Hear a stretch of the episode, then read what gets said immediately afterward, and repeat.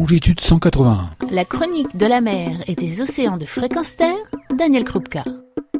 Bonjour, nous nous retrouvons pour le septième opus de la série de podcasts Ici commence l'océan, série éponyme de la campagne Ici commence l'océan, lancée par l'association Longitude cent quatre-vingt-un à destination de tout public afin d'agir pas à pas pour un océan riche d'une vie retrouvée. Une campagne qui a pour cœur les dix actions pour réagir, objet du livre Sauvons l'océan, édité aux éditions Rustica, écrit par Véronique et François Sarano et préfacé par Isabelle Autissier.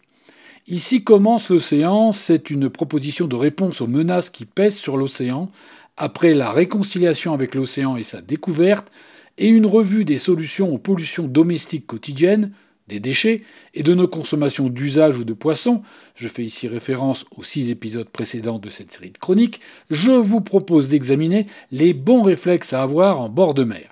En effet, la vie marine se concentre en bord de mer, zone vitale pour l'océan, zone la plus fragile en raison des nurseries ou zones de reproduction, mais aussi la plus exposée à nos dégradations et à notre présence en nombre. En bord de mer plus qu'ailleurs, la gestion des déchets est un must. Les pique-niques ne doivent se faire qu'avec une vaisselle réutilisable, pas de bouteilles plastiques et des serviettes en tissu pour emballage, tout cela dans le but de ne pas voir plastique et emballage emportés par le vent en mer.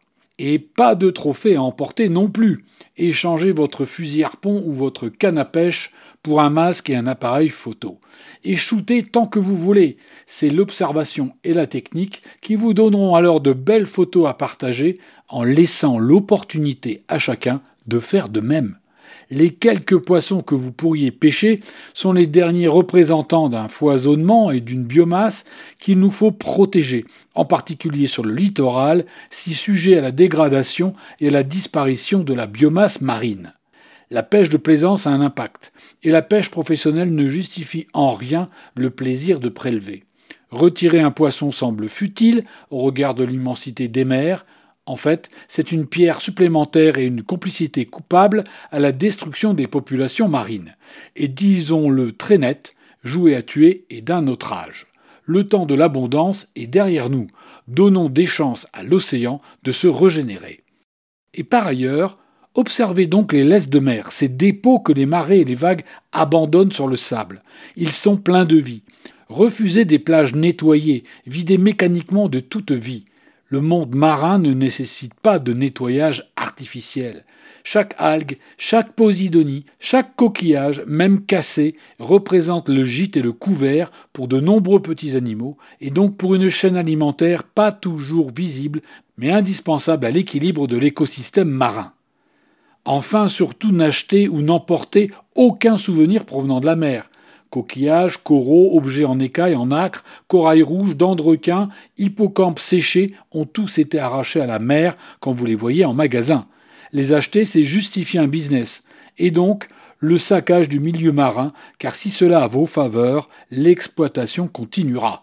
D'ailleurs, le plus souvent, ces achats finissent à la poubelle ou en nid à poussière. Évitons le caprice ou le coup de cœur d'un instant pour envisager le long terme, les conséquences de ces petits gestes qui, mis bout à bout, engendrent la raréfaction des espèces marines.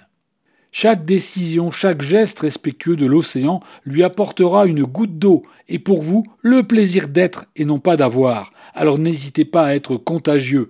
On pourra retrouver des sources d'inspiration et d'information dans le livre Sauvons l'océan de Véronique et François Sarano aux éditions Rustica et pour la motivation nécessaire pour pas à pas préserver l'océan, on s'en remettra à la lecture du livre d'entretien de Coralie Schaub avec François Sarano, intitulé « Réconcilier les hommes avec la vie sauvage » aux éditions Actes Sud. Les deux livres étant en vente sur la boutique de l'association Longitude cent quatre-vingt-un que l'on trouve à l'adresse w w w point longitude cent quatre-vingt-un point org. De très beaux cadeaux à faire, d'excellentes lectures qui convaincront chacun de la nécessité de se réconcilier avec l'océan. Car c'est ici, en bord de mer, mais aussi dans nos têtes et dans nos gestes, que commence l'océan. Daniel Krupka pour Longitude cent quatre-vingt-un, fréquence terre point com. Retrouvez et podcastez cette chronique sur notre site fréquence terre point com.